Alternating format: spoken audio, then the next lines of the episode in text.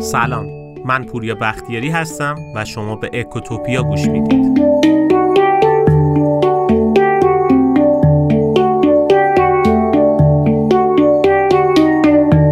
تا حالا به این فکر کردین چرا کتابایی مثل چهار اثر فلورانس و قانون جذب و راز و این مدل کتابا انقدر پرفروشن؟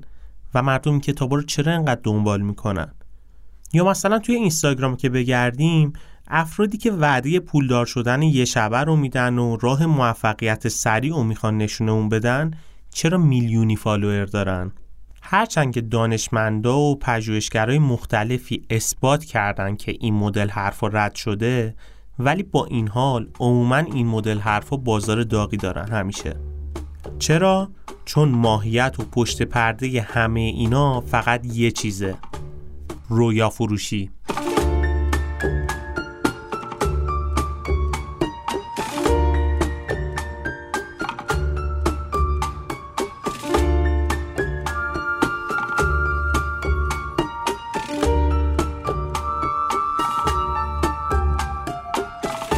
یه توصیه خیلی جدی و دوستانه دارم. اونم این که اگه خودتون یا اطرافیانتون واقعا بیش از حد کتابای حرفای مثبت و انگیزشی و قانون جذب و کارما و انرژی مثبت رو دنبال می‌کنین و خیلی بهش اعتقاد دارین این اپیزودو حتما گوش کنید. نمی‌خوام دیدگاهتون رو بعد از این اپیزود به طور کامل عوض کنم نه. قصد دارم کمی ذهنتون رو به چالش بکشم. تا الان این همه حرفای مثبت اندیشی و تفکر ثروتمند و صحبت رویا فروشا رو دنبال کردید. این اپیزود رو هم گوش بکنید و سعی کنین بعد از اون بهش فکر کنید و در نهایت خودتون تصمیم بگیرید که کدوم راه درست داره بریم سر بحث اصلیمون رویا فروشی. این اپیزود روندش اینجوریه که من یه سری سوال می‌پرسم و اون سوالا رو جواب میدم. سوال اول که مطرح میشه اینه که چرا مردم رویا فروشا رو دنبال می‌کنن؟ واقعیت اینه که علتهای مختلفی وجود داره. ولی برای جواب دادن به این سوال سه تا مورد مهمش رو با هم بررسی می‌کنیم. علت اول اصل ترجیح چرندیاته. مردم صحبت های علمی و منطقی و کمتر به اشتراک می‌ذارن نسبت به محتواهای رویا فروشا این مورد و آقای پارکینسون توی سال 1957 متوجه شد. جرقه این نظریه از کجا زده شد؟ از تصویب طرح احداث نیروگاه های اتمی جلسه جلسه تخصصی بود توی این جلسه بررسی طرح در مورد موضوعات اساسی مثل انتخاب سوخت، سازوکار راکتورا، طراحی ساختمان خیلی کم بحث شد. اما یه نفر توی جلسه اومد راجع به جای پارک دوچرخش سوال کرد. حدود 45 دقیقه توی اون جلسه راجع به این موضوع بحث شد. راجع به محل پارکینگ دوچرخه ها. آقای پارکینسون معتقد بود که موضوع پارکینگ دوچرخه خیلی ساده و قابل فهمه و هر کسی می‌تونه در موردش نظر بده. اما بحث راکتورا پیچیده است و نیاز به یه دانش تخصصی داره. نکته مهم همینجاست. ما موضوعات پیش پا افتاده که نیازی به تحلیل ندارن و ترجیح میدیم به حرفای جدی. خب علت اولش رو گفتیم. اصل ترجیح چرندیات. علت دیگه ماجرا قدرت داستانسرایی و تصویرسازیه. داستانسرایی و تصویرسازی واقعا قدرت خیلی بالایی دارن. حتی پیامبرا هم از این قدرت استفاده می‌کردن. داستانسرایی می‌کردن و کاری می‌کردن مردم توی ذهنشون بهشت و جهنم رو تصور کنن. یعنی دنیای بعد از مرگ و آخرت و تصویرش رو توی ذهن مردم میساختن. و خیلی هم توی این زمینه موفق بودن. توجه کنیم بحثم این نیست که پیامبر رویا فروش بودن یا نه. اصلا نمی‌خوام راجع به این صحبت کنم. دارم راجع به قدرت داستان سرایی میگم. داستان سرایی قابلیتیه که میشه ازش خوب استفاده کرد یا بد. مثل چاقو دیگه. می‌تونی باهاش میوه پوست بکنیم یا می‌تونیم بریم آدم بکشیم. در پیشبرد اهداف و نظریه ها داستان سرایی و تصویرسازی ابزار خیلی قدرتمندیه. حزب رویا فروش توی این زمینه داستان سرایی و تصویرسازی خیلی قوی عمل می‌کنن. این افراد میان براتون تصویرسازی می‌کنن یه زندگی ایدئالو. یعنی از خونه های لوکس عکس می‌ذارن توی ماشین گرون قیمت میشینن ساعت و لباس لاکچری دارن رابطه های عاشقانه ایدئال دارن سفرهای مختلفی به بهترین جای دنیا میرن. و کلا نقاط ضعفشون رو نشون نمیدن. یه زندگی خیلی ایدئال و رویایی برای ما تجسم می‌کنن. عموما این حزبی که دوست دارن ما رو به هر طریقی پولدار بکنن و راه موفقیت رو به ما نشون بدن با یه چیزی شروع می‌کنن. به موفقیت فکر کنین و خوبی ها رو جذب کنین. خودتو تو فلان ماشین تجسم کن بهش می‌رسی. یا مثلا میان داستان اون برنده اسکاری رو برامون میگن که توی حمام شامپو رو چندین سال بغل می‌کرده و فکر می‌کرده یه روزی می‌تونه جایزه اسکار رو دریافت بکنه. یا اون خدمتکاری که پشت میز مدیرش میشست و تجسم می‌کرد مدیر شدن و و یه روزی بالاخره مدیر عامل شرکت میشه. این مدل داستانایی که تا الان خیلی زیاد شنیدیم.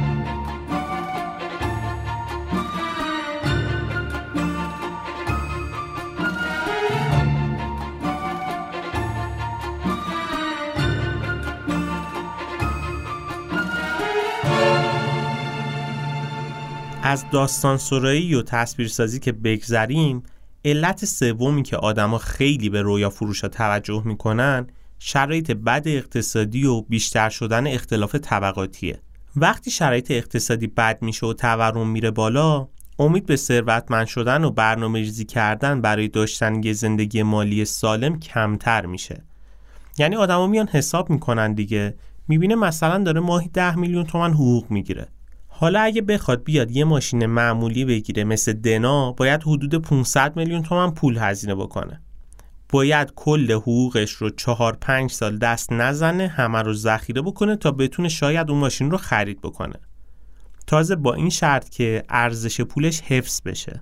یا مثلا بخواد یه خونه 75 متری یه جای متوسط شهر توی تهران بخره باید حدوداً 50 سال کل حقوقش رو ذخیره بکنه ارزش پولش حفظ بشه تازه شاید بتونه اون خونه رو اون موقع خرید بکنه. خب واقعا 50 سال که نمیشه به پولمون دست نزنیم و همه رو ذخیره بکنیم. حتی آدما به این فکر می‌کنن که اوکی میرم مهارت یاد می‌گیرم تواناییمو بیشتر می‌کنم بتونم حقوقم رو افزایش بدم. بعد در نظر می‌گیره میگه اوکی حقوقم دو برابر بشه. بازم 25 سال من باید کل پولم رو ذخیره بکنم تا شاید بتونم یه خونه بخرم. دو سال کل پولم رو ذخیره بکنم بتونم یه ماشین بخرم. که نشدنی این عوامل. آدما توی این شرایط قدرت ریسکشون بالا میره. میگن عیبی نداره که بابا ما این همه سوخت دادیم تو زندگی اینم روش. بذار ببینیم این آقایی که میگه تو جوونی بازنشست بشین و راه پولدار شدن و من بلدم می‌خوام یادتون بدم چی میگه؟ به همون مدل عمل بکنیم ما هم پولدار بشیم. یه واقعیتی هست. آدما توی این شرایط دنبال معجزن رویا فروشا اینو خیلی خوب متوجه شدن. یعنی نیاز جامعه چیه؟ اینه که یه نفر بیاد به مردم راه موفقیت رو نشون بده تا بتونن از این شرایط خودشون رو نجات بدن. اونا هم این نیاز رو به خوبی برطرف کردن. یعنی خودشون رو منجی آدما نشون میدن. کسایی که دلسوزن و اومدن مردم رو موفق کنن. واقعا رویا فروشا بیزنسمنای ای هستن. یه نیاز جامعه رو تشخیص دادن به راحتی براش یه راه حل پیدا کردن و خودشون پولدار شدن از این طریق.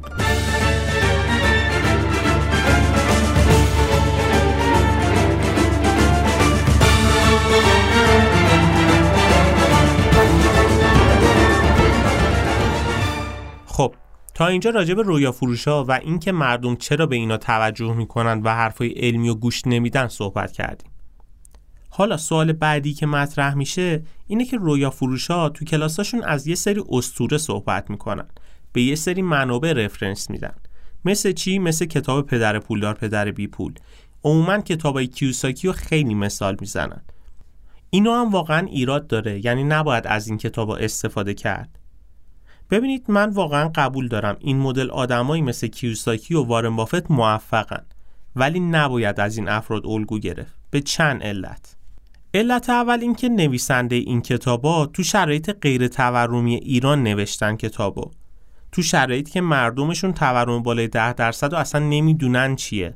نمی‌دونن تحریم چی هست و چه کاربردی داره و چه اتفاقاتی میفته وقتی تحریم میشه کشور. از طرفی اونا با مالیات 40 درصدی طرفن. استراتژی رو بر اساس کمتر مالیات دادن دارن میگن. واقعیت اینجاست که شرایط اقتصادی ایران شرایط خیلی خاصیه و اصلا با دنیا قابل مقایسه نیست. اصول جهانی هر چقدر هم درست باشه توی ایران خیلی قابل پیاده سازی نیست. ما تقریبا تمام محصولاتمون ایرانیزه شده. از خودرو خوراکی و بقیه چیزا رو بگیرین ما همش اومدیم ایرانیزه کردیم. اما این کتابای هوش مالی رو ایرانیزه نکردیم. کلا هر وقت یه محصول یا خدمتی می‌خواد بیاد داخل یک کشوری باید چهار تا پارامتر در نظر بگیره. جغرافیا، فرهنگ، اقتصاد، سیاست ولی این کتابا هیچ کدوم این عوامل رو در نظر نمی‌گیرن. یعنی یه مترجم اومده همون کتابو بر اساس الگوهای خارجی ترجمه کرده و نوشته. و این حزب رویا فروش دارن اینو استفاده می‌کنن. یه ایراد دیگه که به این کتاب وارده اینه که شخصی سازی نشده. یعنی نویسنده این مدل کتابا مثل اون مشاورای کنکوری هستن که برای کل ایران یه برنامه مطالعاتی میدن. یعنی میان برای همه یه نسخه ثابت تجویز می‌کنن. فارغ از اینکه بخوان شرایط خاص هر کسی رو در نظر بگیرن. واقعیت اینه به تعداد آدمای روی زمین مدل سرمایه گذاری وجود داره. شما باید اصولش رو یاد بگیریم و بعد شخصی سازی کنین. شخصی سازی کردن چیزیه که تو این کتابا عموما در نظر گرفته نمیشه. ایراد بعدی اینه که مثبت اندیشی بیش از حد دارن تو این کتابا. یعنی هیچ کسی شما توی دنیا پیدا نمی‌کنین که تموم سرمایه گذاریایی که کرده و راههایی که رفته درست باشه. حتی وارن بافت هم که اسطوره سرمایه گذاری توی دنیاست خطاهای خیلی زیادی داشته. اصلا امکان نداره یکی بتونه از همه بازارها همیشه سود بگیره. این کتابا عموما فقط اتفاقات موفق افرادو میگن که مثال نقصم براش خیلی زیاده. مثلا از مزایای صبر توی سرمایه گذاری میگن ولی صبر کردن تو مسیر نزولی بازارا یه آفت خیلی بزرگه. در نظر بگیریم کسی که سال 99 وارد بورس شده و هر روز داره پولش کم و کمتر میشه و حالا باید طبق این اصول صبر بکنه. صبر توی سرمایه گذاری رو باید داشته باشه. این آدم باید احتمالا چند سال صبر بکنه تا شاید به اصل پولش برگرده در صورت که ما توی این چند سال تورم هم داریم. پس صبر کردن توی اون حالت یه آفت خیلی بزرگه ولی توی این کتابا به این موارد اشاره نمیشه. ایراد دیگه که به این مدل کتابا و حزب رویا فروش وارده اینه که یه برنامه عملی هیچ وقت اینا نشونمون نمیدن. مثلا تو این کتاب میگن باید 20 درصد از درآمد تو همون اول کار پس انداز کنی و سرمایه گذاری بکنی با اون پول. در صورت که توی ایران می‌بینیم که دهکای پایین حتی دهکای متوسط جامعه هم که تعدادشون کم نیست حقوقشون اصلا کفاف حداقلیات هم نمیده. حالا چجوری بیاد اول کار 20 درصد حقوق و ذخیره بکنه که بخواد کار بزرگی انجام بده؟ یا مثلا این مدل افراد همه رو دعوت می‌کنن به کارآفرینی. جوری که اصلا کارمندی یه کار بد می‌دونن. کارمند و آدم تنبلی می‌دونن که فکر پیشرفت نیست و حوصله کار بزرگ رو نداره. و فقط میان از جنبه های مثبت کارآفرینی میگن. یعنی کارآفرینی یه مدلی نشون میدن که طرف هر هفته میره توی سوئیس توی ویلاش تفریحات می‌کنه توی بهترین ماشینا سوار میشه بهترین خدمات رو داره بهترین خوراکی رو می‌خوره. ولی از ریسکای کارآفرینی نمیگن. از شکستای کارآفرینا صحبتی نمی‌کنن. جنبه های مثبت کارمندی رو هم نمیگن. واقعا قرار نیست همه کارآفرین بشن. خیلی آدم می‌تونن کارمند بشن و کارمندای خوبی بشن ارتقا پیدا کنن سطح زندگی خوبی پیدا بکنن. همه که قرار نیست کارآفرین بشن. یه سوال دیگه ای مطرح میشه. پس ما نیایم این کتابای هوش مالی رو بخونیم کیوساکی رو دنبال نکنیم. چرا بخوندی این کتابا رو؟ در حد یه تلنگر یا آشنا شدن با کلیت این فضا بد نیست. مخصوصا برای نوجوانا که تازه می‌خوان با این فضا آشنا بشن. بحثم اینه که نباید این کتابا رو به عنوان مرجع و الگو قرار بدیم و بخوایم همیشه ازشون استفاده بکنیم.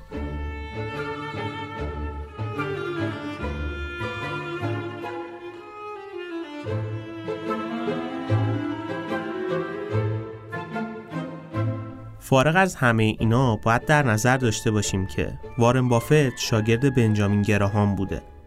کیوساکی کنار پدر پولدارش یاد گرفته. یا مثلا شما آدام اسمیت رو در نظر بگیرین. آدام اسمیت یکی از بزرگای اقتصادیه که تئوریای خیلی زیادی داده و آدم معروف و مشهوریه تو اقتصاد. اما یه سوالی مطرح میشه. اگه آدام اسمیت محتاج نون شبش بود و توی فقر زندگی می‌کرد آیا واقعا بازم می‌تونست یه نظریه پرداز بزرگ بشه؟ واقعا کی برای آدام اسمیت شام میپخت؟ این سوال که چه کسی برای آدام اسمیت شام میپخت اسم یک کتابیه که کتاب جذابی هم هست راجع به دست نامری حمایت صحبت می‌کنه بله مادر آدام اسمیت بوده که برای شام میپخته قبول دارم داستان افراد مختلفی رو تا الان شنیدیم که وضع مالی بدی داشتن و فقیر بودن ولی کارهای بزرگی کردن. اینو رد نمی کنم نکته مهم اینجاست که فقط این روی موفقیت رو بهمون نشون دادن. بیشتر افراد موفق و مشهور رو توی طول تاریخ اگه بریم بررسی کنیم می‌بینیم که اینا عموما اوضاع مالی خوبی داشتن. یا اینکه حداقلیات زندگی براشون فراهم بوده.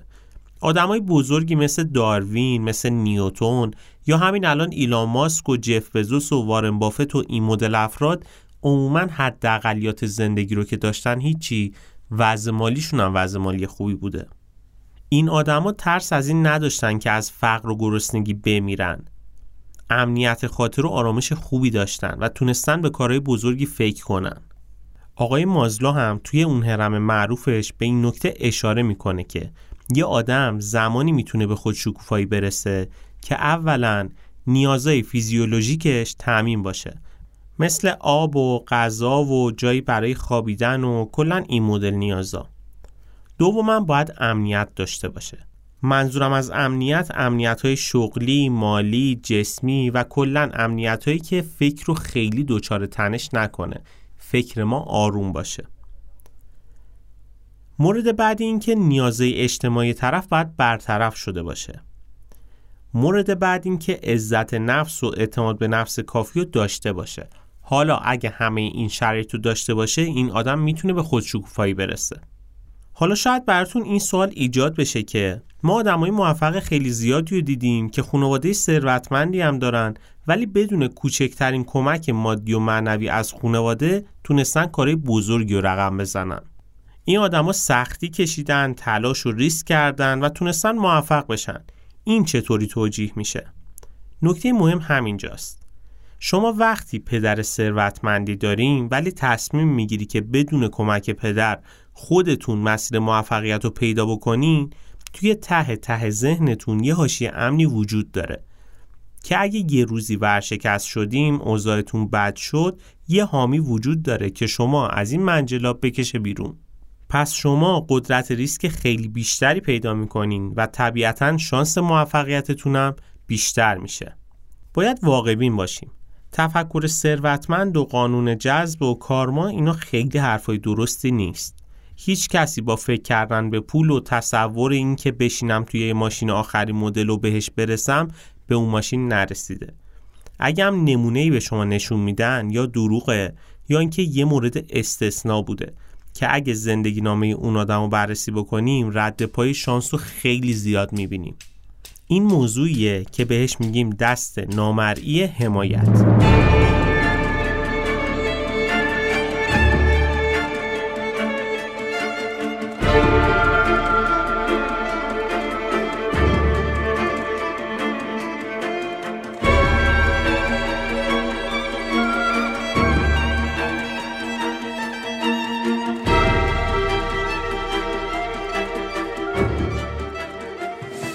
حالا شاید باز براتون یه سال دیگه مطرح بشه. قانون جذب و تفکر ثروتمند و ما بارها خودمون بهش فکر کردیم و خیلی وقتا رسیدیم بهش. اینو چجوری توجیه می‌کنیم؟ اولا ما توی اپیزود شانس به این مورد مفصل اشاره کردیم. ما دوست داریم برای همه وقایع اتفاقی یه علتی پیدا بکنیم که گفتیم اونجا بهش میگیم سوگیری خوش انگاری یعنی یه الگویی پیدا بکنیم و اون الگو رو هی تکرار بکنیم برای خودمون. علت دیگهش سوگیری تاییدیه. این سوگیری میگه ذهن شما چیزایی رو تایید می‌کنه و بیشتر بهش توجه می‌کنه که بهش باور داری. مثلا شما کافی اعتقاد داشته باشید چپ دستا باهوشترن. از فردا اطرافت پر از چپ دست باهوش می‌بینی. طبیعتا وقتی ذهن شما به قانون جذب باور داره میگرده دورورش چیزایی رو ببینه که اون باور خودش رو تایید بکنه نه چیزایی که باورش رو به چالش بکشه. نکته مهم همینجاست. حالا شاید بعد از همه این حرفایی که تا الان زدیم به این فکر کنیم که خب چه اشکالی داره؟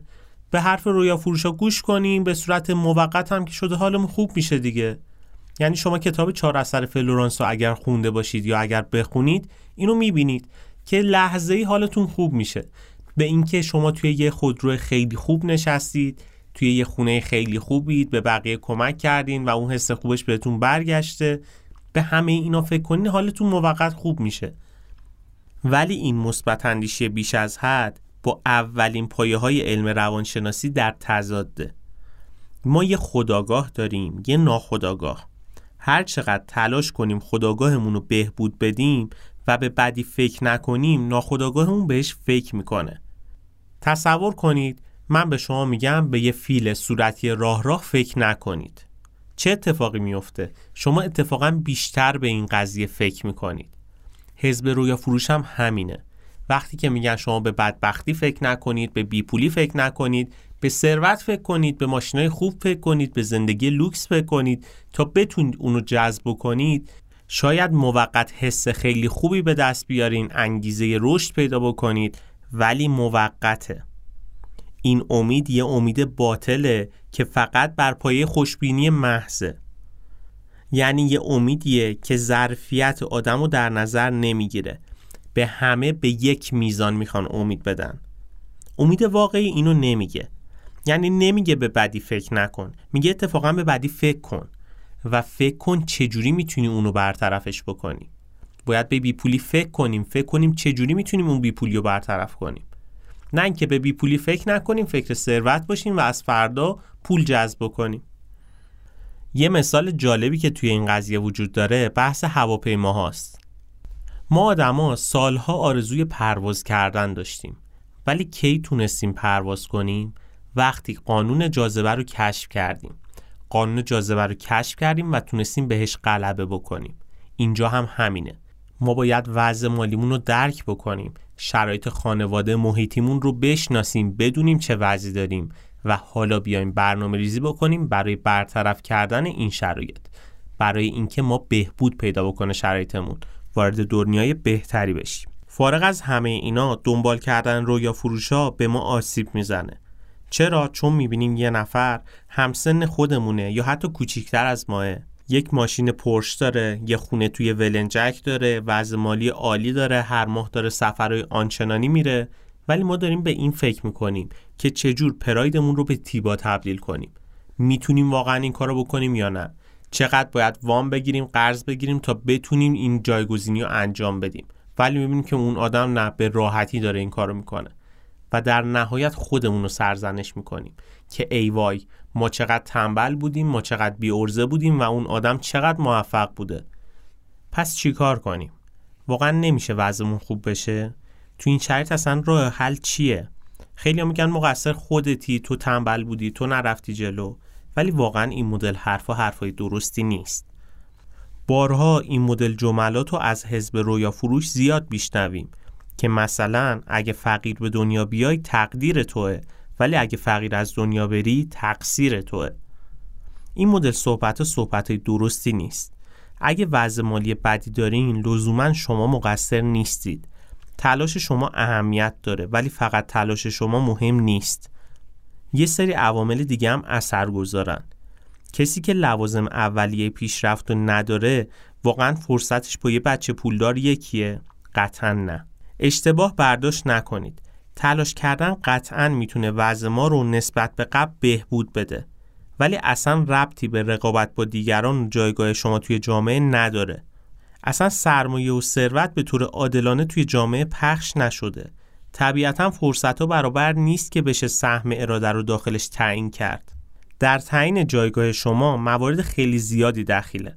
مثل ژنتیک و استعداد، محل زندگی، وضع خانواده و فامیل و اطرافیانتون از نظر مالی، تحصیلی و جایگاه اجتماعی، تصادف و اتفاقات غیرقابل پیش بینی، شانس، میزان اراده و تلاش شما همه این عوامل دخیله تا شما چه جایگاهی داشته باشید.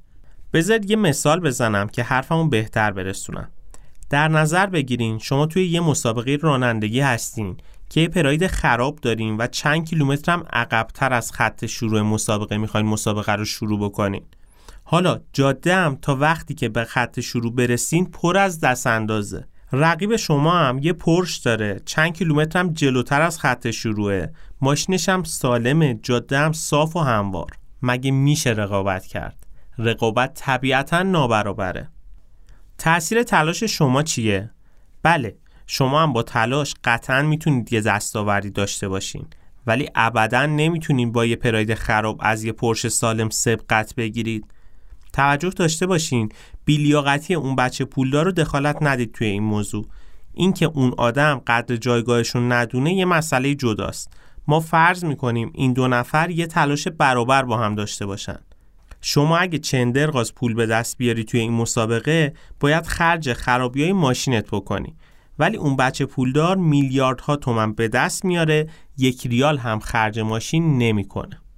خب اوکی متوجه شدیم رقابت نابرابره. پس ناامید بشیم. نه هرگز نه. قطعا باید تلاش کنیم و تلاش بیشتر هم داشته باشیم. که اگه همین تلاش هم قطع بکنیم شانس فقیر شدنمون خیلی بیشتر میشه. طبیعتا خیلی اتفاقات باید بیفته که شما بتونید به اون افراد برسین. تمام این حرفا برای این گفته شد که شما اگه دیدین شرایطتون سخته بدون لزوما تقصیر شما نیست. باید خودتون رو اصلاح بکنین دقت بیشتری به خرج بدین آموزش ببینین ولی نباید تمام این عیب و درون خودتون جستجو کنین.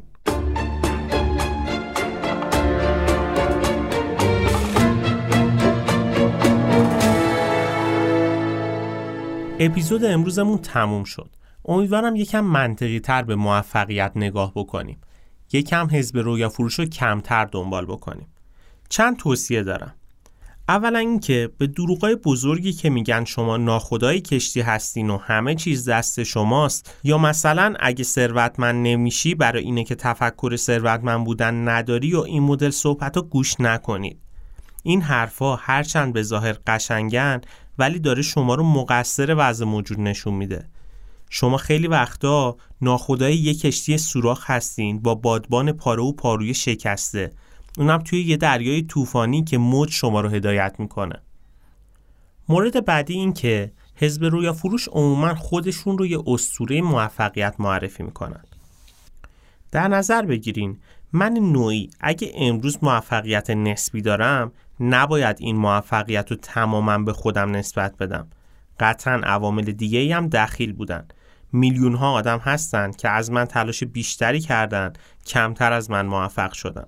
همونطوری که میلیون ها نفرم هستن که کمتر از من تلاش کردن و جایگاه خیلی بالاتری دارن. یه توصیه دیگه این که ارتباطات و connectionتون رو زیاد بکنید. وقتی که شما با آدم های موفقی یا با آدم های غیر موفق و بیشتری تعامل دارین در ارتباط هستین طبیعتا شانس موفق شدن شما هم بالاتر میره. اینکه ما با هیچ کس ارتباط نداشته باشیم و فکر کنیم که یه روزی یه نفر بیاد بگه آقا بیا تو شرکت من استخدام بشو یه حقوق خیلی بالا بهت میدم این حرف حرف درستی نیست. شما هیچ وقت هم به اون حالت نمی‌رسید. شما باید انقدر دامن ارتباطاتتون رو گسترش بدین که شانس اینو پیدا بکنین یه نفر به شما پیشنهاد کار بده. یه نفر به شما پیشنهاد همکاری خوب بده. مثلا یه کار خیلی خوبی که می‌تونین بکنین اینه که توی اینستاگرام رویا فروشا رو unfollow بکنین وارد فضای لینکدین بشین اونجا با افراد حرفه‌ای ارتباط بگیرین. آدمای مهم رو follow بکنین اونجا باشون connection برقرار بکنید. و شانس موفقیتتون رو ببریم بالاتر. و به عنوان حرف پایانی ما وقتی می‌تونیم شانس خارج شدن از وضعیت بحرانی رو ببریم بالاتر که تلاش مستمر بکنیم برنامه ریزی بکنیم و آموزش ببینیم. آموزش های رایگان هم توی اینترنت خیلی زیاده. پادکست های خوب هست توی یوتیوب می‌تونید فیلم های آموزشی خوب پیدا بکنید تد ببینید و این مدل کارا رو انجام بدین. هیچ هزینه براتون نداره این موارد غیر از زمانی که هزینه می‌کنید براش. ولی در مقابل چیزهای خیلی خوبی به دست میارید که می‌تونید ارتباطاتتون و مهارتتون و درآمدتون رو بالاتر ببرید.